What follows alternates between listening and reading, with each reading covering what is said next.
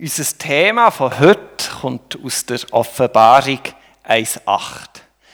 Dort hat Johannes eine Vision und Gott sagt, ich bin das A und das O, spricht Gott der Herr, der da ist und der da war und der da kommt, der Allmächtige. Gott ist allmächtig. Lasst die Worte mal in euch setzen. Und welche Gedanken gehen euch dort durch den Kopf? Welche Bilder erscheinen uns, wenn wir daran denken, Gott ist allmächtig? Gut möglich, dass wir solche Bilder wie hier vor uns haben. So einen wunderschönen Jesus, der vor uns steht, uns die Hand entgegenstreckt. Im Hintergrund auch ein wunderschöner Leu, der kraftvoll und mächtig da ist, Präsenz markiert, parat ist. Links und rechts haben wir Wasserwänge, die aufstehen und die uns an das Wahnsinnsereignis erinnern, wie das Volk Israel aus Ägypten dürfen rausziehen und Gott hat ihnen dort einen Weg gebahnt in die Freiheit. Vielleicht haben wir aber auch so ein Gottesbild vor uns. He? Jesus, he? also eine Art Bodybuilder, oder? Er zeigt Muckis. Er zeigt, was er hat. Und er impliziert, was er getroffen hat. Und dann merkt man, ja, der Jesus, der ist schon, der ist ein Supermann. He? Und da sind wir, wie es Andrea bei der Einleitung hat gesagt, da sind wir bei unseren Superhelden. Und Jesus ist einer von diesen Spider-Man und Thor und Wonder Woman und ähm, was haben wir noch? Captain Marvel und einfach all diese Leute. Und er ist so allmächtig, alles könnend, kraftvoll und gut. Und vielleicht Jesus, weil er Jesus ist, Gott ist, ist er noch all diese Superhelden vereint in sich. Ich weiß, Spaß. Wir würden uns Gott natürlich nie so vorstellen. Oder vielleicht gleich? Ja? Ja? Wie stellen wir uns Gottes Allmacht vor?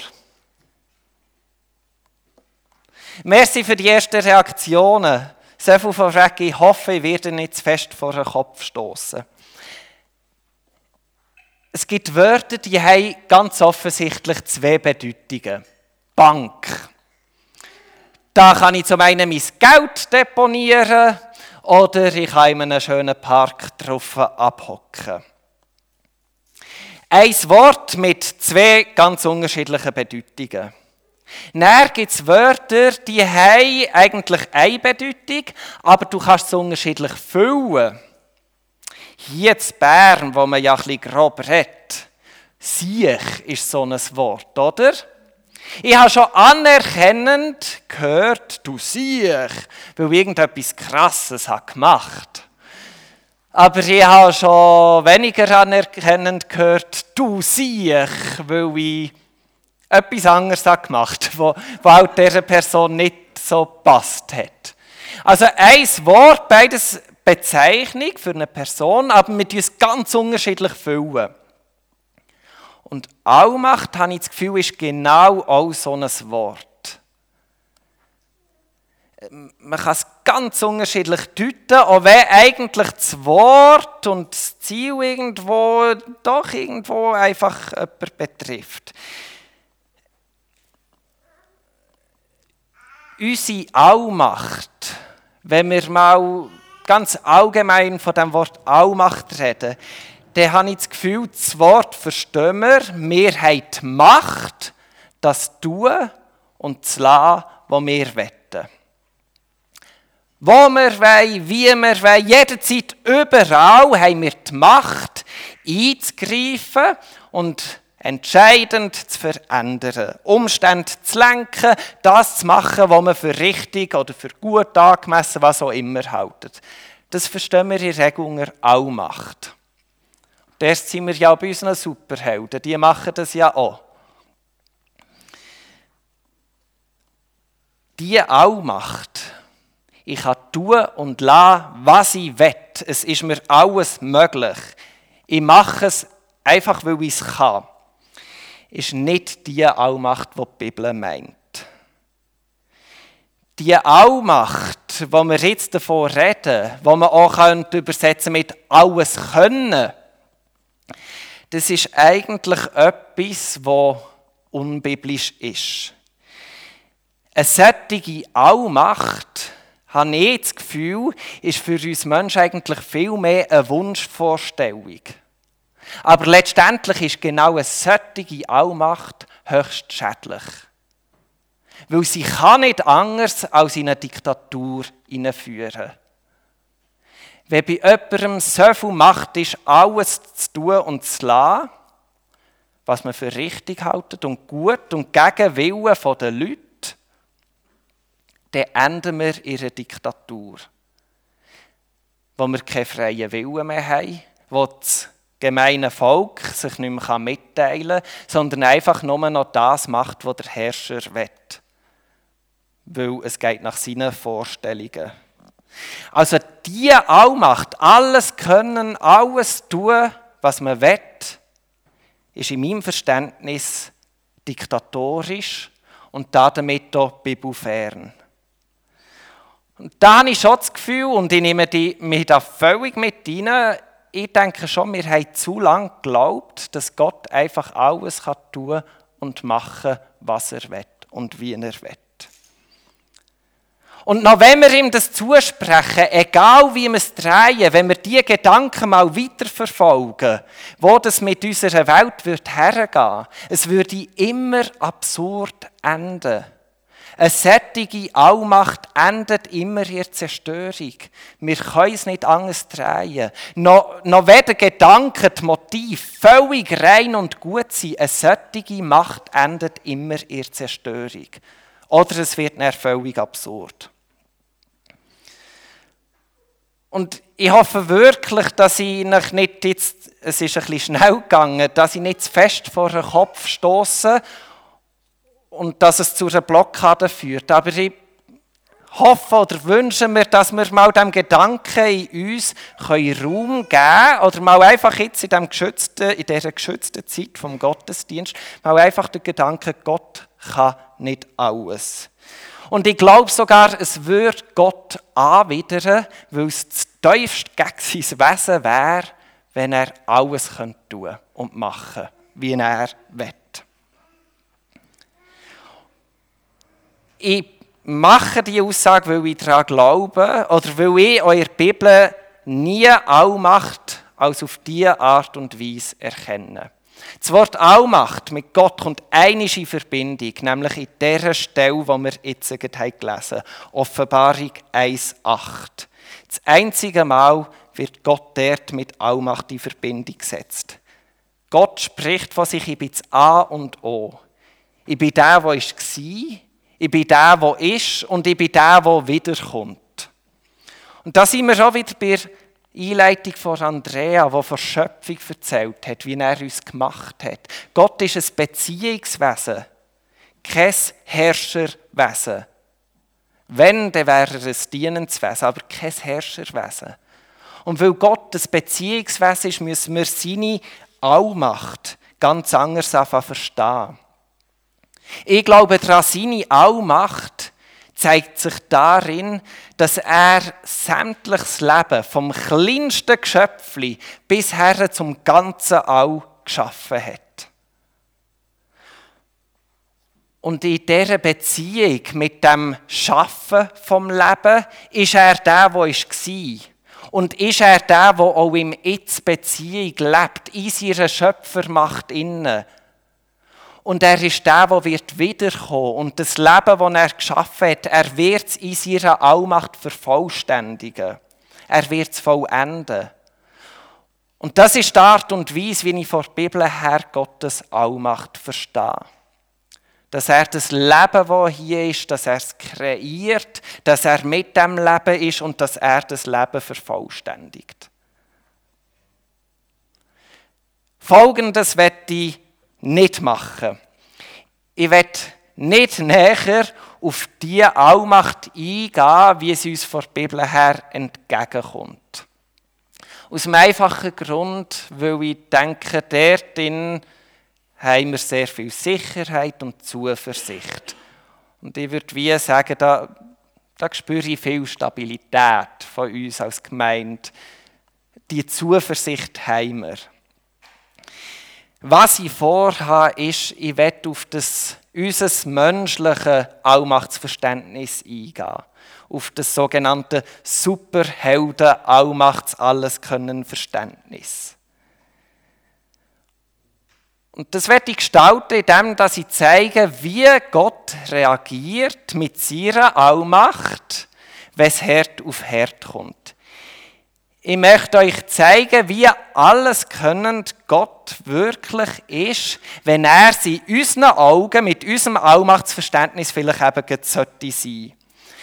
Wenn Momente im Leben entstehen, wo wir finden, und jetzt Gott, du alles Könner, greif ein und veränder gefälligst das. Ich werde dazu zwei Geschichten vorlesen und denen Raum geben. Es sind zwei sehr bekannte Geschichten. Sie gehören zu den wichtigsten Geschichten der Bibel. Und ich behaupte, beide Geschichten wecken in uns den dringlichen Wunsch, Gott braucht deine alles Können, Allmacht und tut es verändern. Und wir werden in diesen beiden ganz zentralen Geschichten sehen, Gott macht es nicht nur. Ich glaube auch, Gott kann es nicht. Er kann es nicht.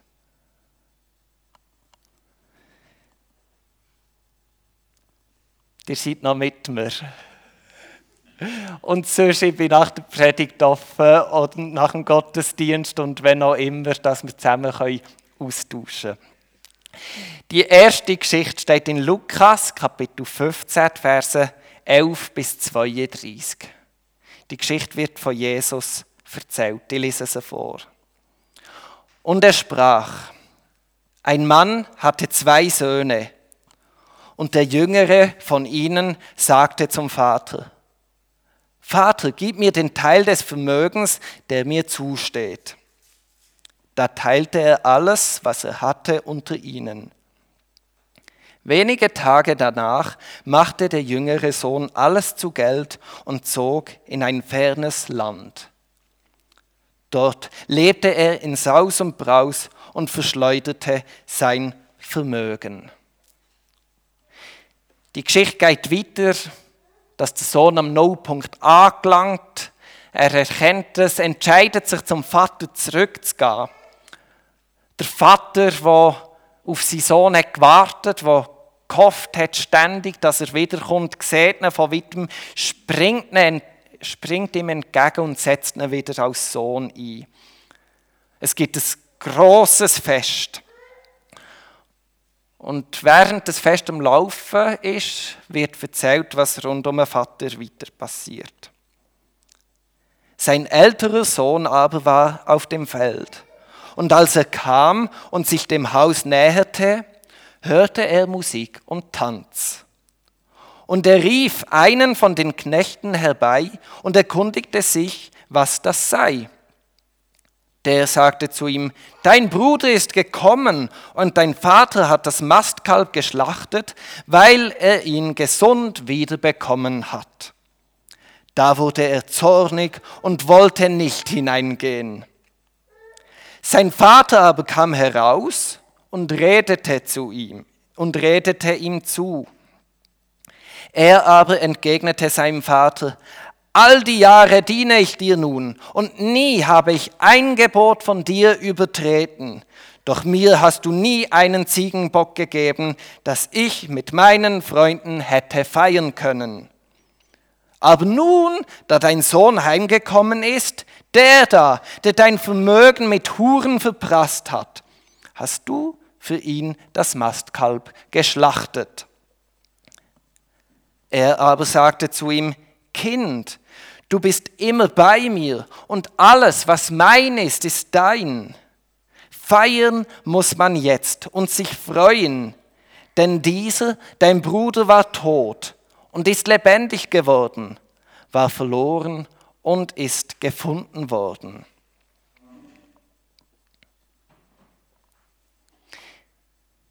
Die Geschichte versinnbildlicht doch ungemein gut, was Gott in ihrer alles können Allmacht kann tun, oder? Nämlich was? Nicht, nicht, rein gar nicht. Wir finden nicht eine Stelle, wo das wird durchdringen, dass Gott jetzt der alles könnend ist. Wir haben nicht einen Moment, wo uns die weltliche Sicht vor Allmacht entgegenkommt.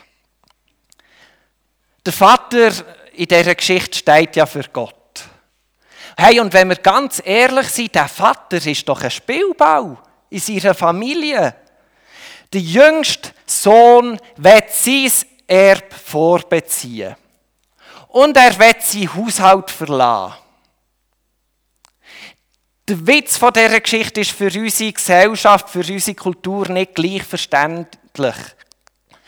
Das ist völlig daneben, was der macht.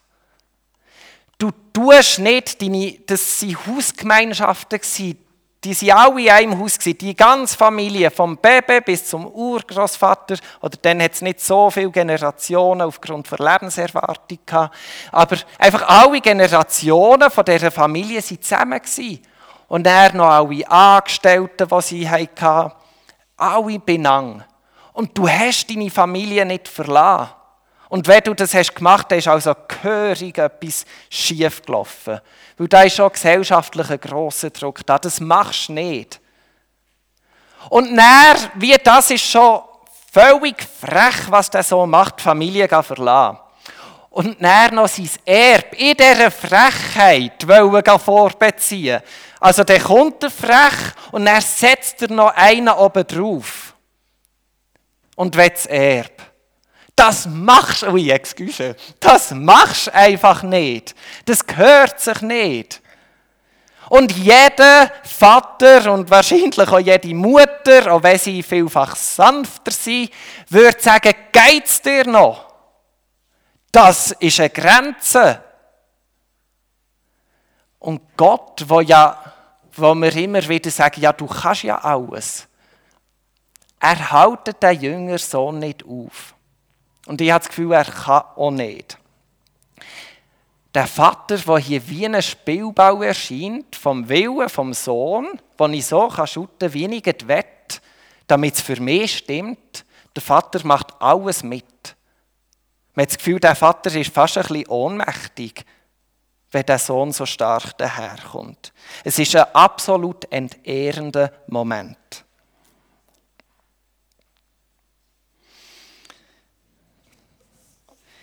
Der Vater in dieser Geschichte, er behaltet sich vor, ich habe es schon gesagt, ohnmächtig zu sein. Er zwingt seinen Sohn zu nichts. Es wird kein Machtwort gesprochen er sagt nicht, Bürstli so nicht. Dass du willst gehen, meinetwegen, aber der mit dem Erb kannst du dir abschminken. Nicht. Er zwingt nicht zu nichts, sondern gibt einfach dem Willen, der Freiheit, was sich der Sohn nimmt, gibt er Raum und macht es mit. Und dann auch das Ende dieser Geschichte mit dem älteren Sohn. Absolut berührend. Der ältere Sohn ist eingeschnappt von Russen. Der Vater ist noch beim Fest. Der ältere Sohn ist eingeschnappt von Russen. Und der Vater mit seinem Beziehungsanliegen realisiert es irgendwie. Es hat ihm ja niemand gesagt. Und er kommt raus zu dem Sohn in die Dunkelheit fragt ihn, ja, freu dich doch, freust dich nicht mit uns. Und er lädt ihn ein, er redet ihm zu, komm doch rein. Also der Vater vertritt sein Anliegen, komm in die Beziehung, wo wir leben, rein, komm. Und der ältere Sohn, er will nicht. Und auch hier wieder, jetzt mehr wieder, der Spider-Man oder wer auch immer, würde einfach sagen, es ist richtig und nur gut, dass du reinkommst. Also, Du wirst reinpfiffen, los. Und wenn nicht willst, dann hat es Konsequenzen oder dieses und jenes oder ich zerre die einfach rein. Man tut aufgrund von dem, was man für richtig hält, seine Macht einsetzen, damit da alles gut ist. Und genau das macht der Vater nicht. Er redet ihm einfach zu, aber es wird kein Machtwort gesprochen. Auch hier kein Zwang. Es wird dem Sohn seine Freiheit gelassen. Und der absolute Hammer von dem Vater ist, ich würde, wenn ich schon so weit würde gehen und ihm die Freiheit würde lassen, würde ich sagen, also, aber der bist selber schuld. Viel Spaß in der Dunkelheit. Ich gehe jetzt wieder ans Fest. Und das macht der Vater nicht. Es bricht ihm das Herz. Er lässt ihm den Freiraum so zu wählen, wie er will, spricht kein Machtwort. Er kann es nicht, habe ich das Gefühl, er kann es nicht. Und bleibt dann mit ihm in der Dunkelheit draussen. Drinnen läuft es fest.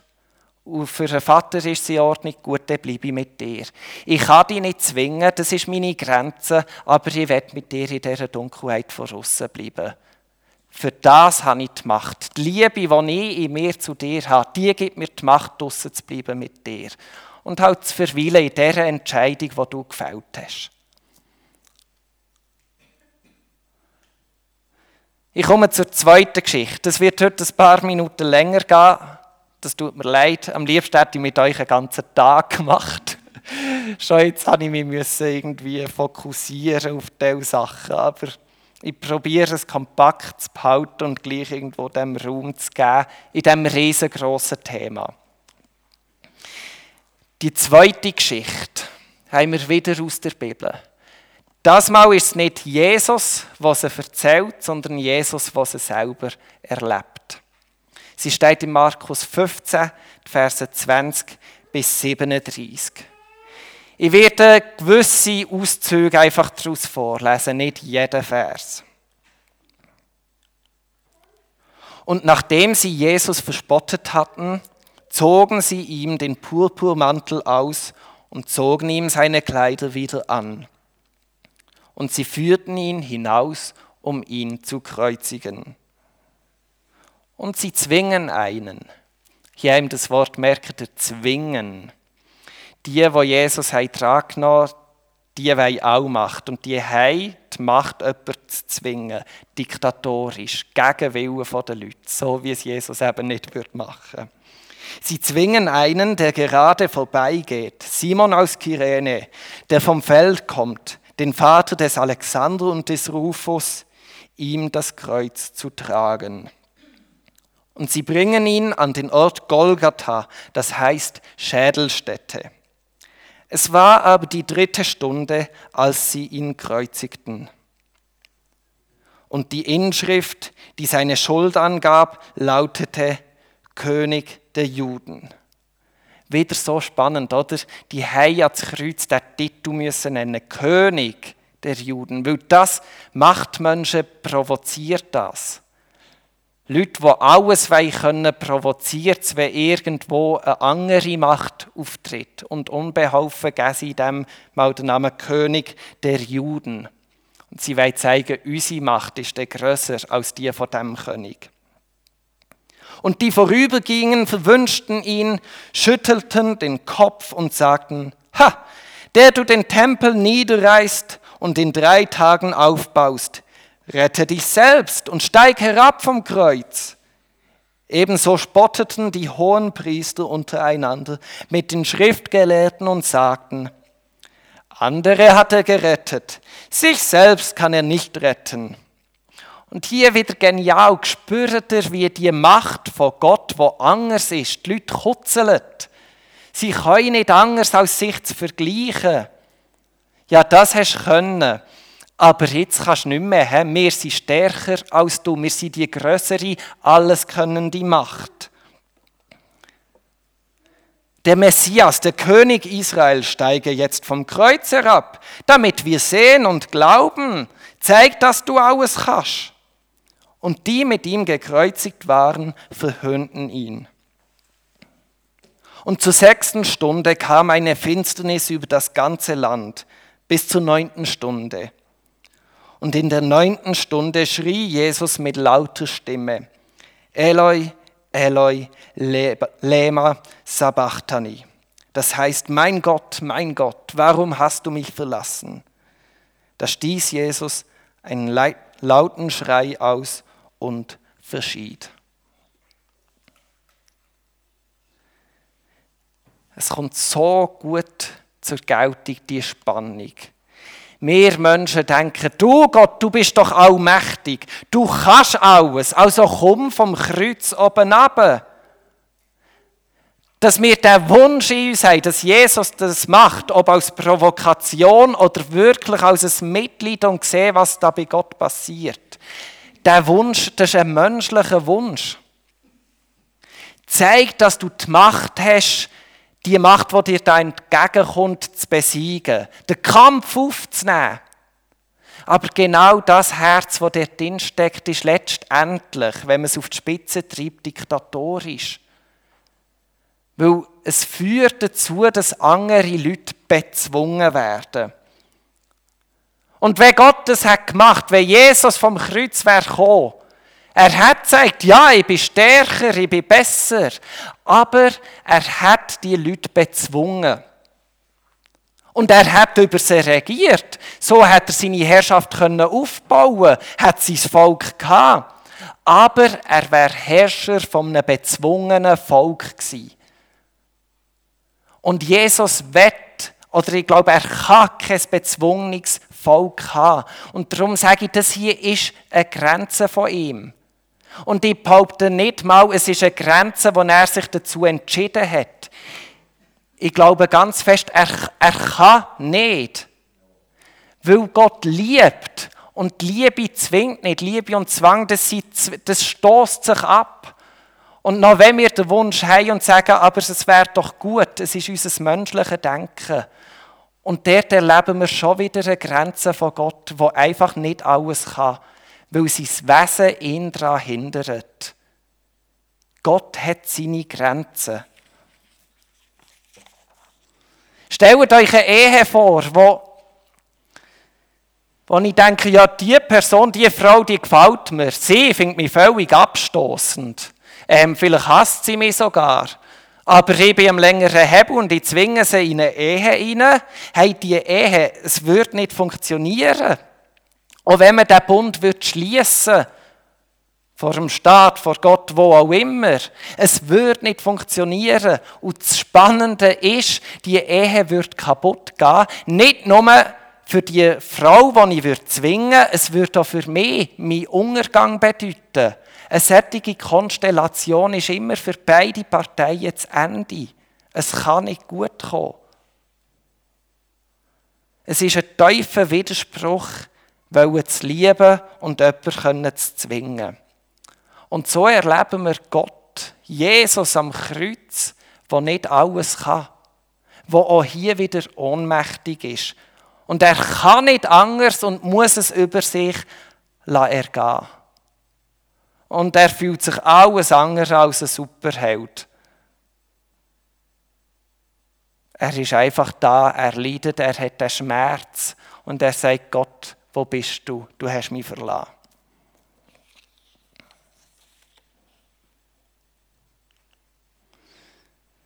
Mein Fazit zur Allmacht von Gott. Ich probiere es irgendwo auf den Punkt zu bringen. Gott kann nicht alles. Wir haben in der Bibel zwei ganz wichtige Geschichten angeschaut.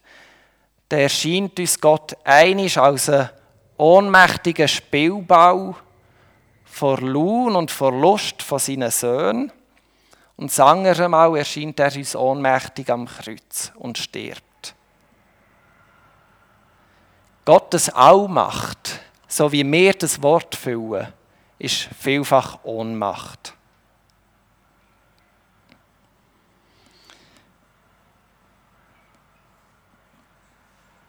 Gott ist begrenzt durch sein Wesen.